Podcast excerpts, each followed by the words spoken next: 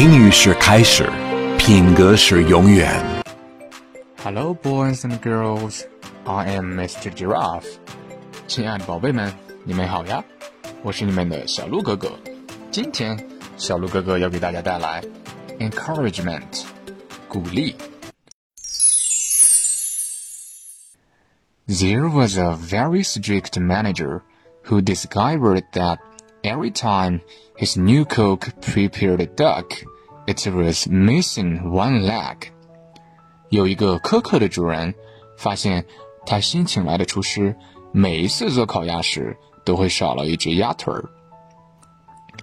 The manager was very angry with the cook because he knew that the cook was stealing a leg from each duck. 他很生气， 因为他认为这个新来的厨师在偷吃食物。So he went to scold the new cook. 所以准备责骂他。But the cook looked out the window and pointed at the ducks and said, "Look, our ducks only have one leg." 不过，这个厨师指指窗外的鸭子， 跟主人说：“主人，你看，我们的鸭子本来就只有一只腿呀。” The manager looked out the window at the ducks that were resting by the pond and saw they were all resting on one leg. 主人看，的确，他们都是在池子旁边休息，都是撑着一只腿。But the manager was not so stupid. 不过，主人没有那么傻。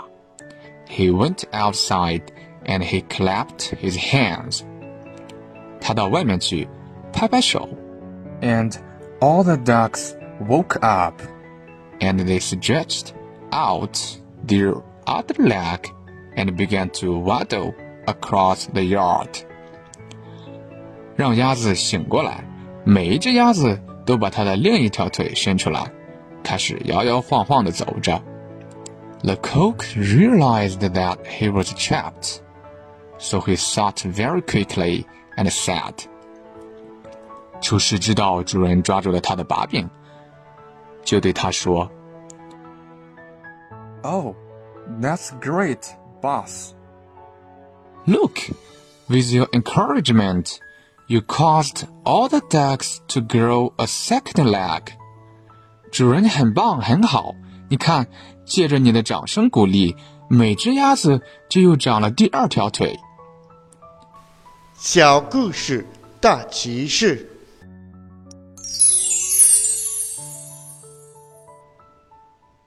你是责怪别人多，还是赞美别人多？向别人表达欣赏，比消极的批评更有效，而且你自己的心情会更好。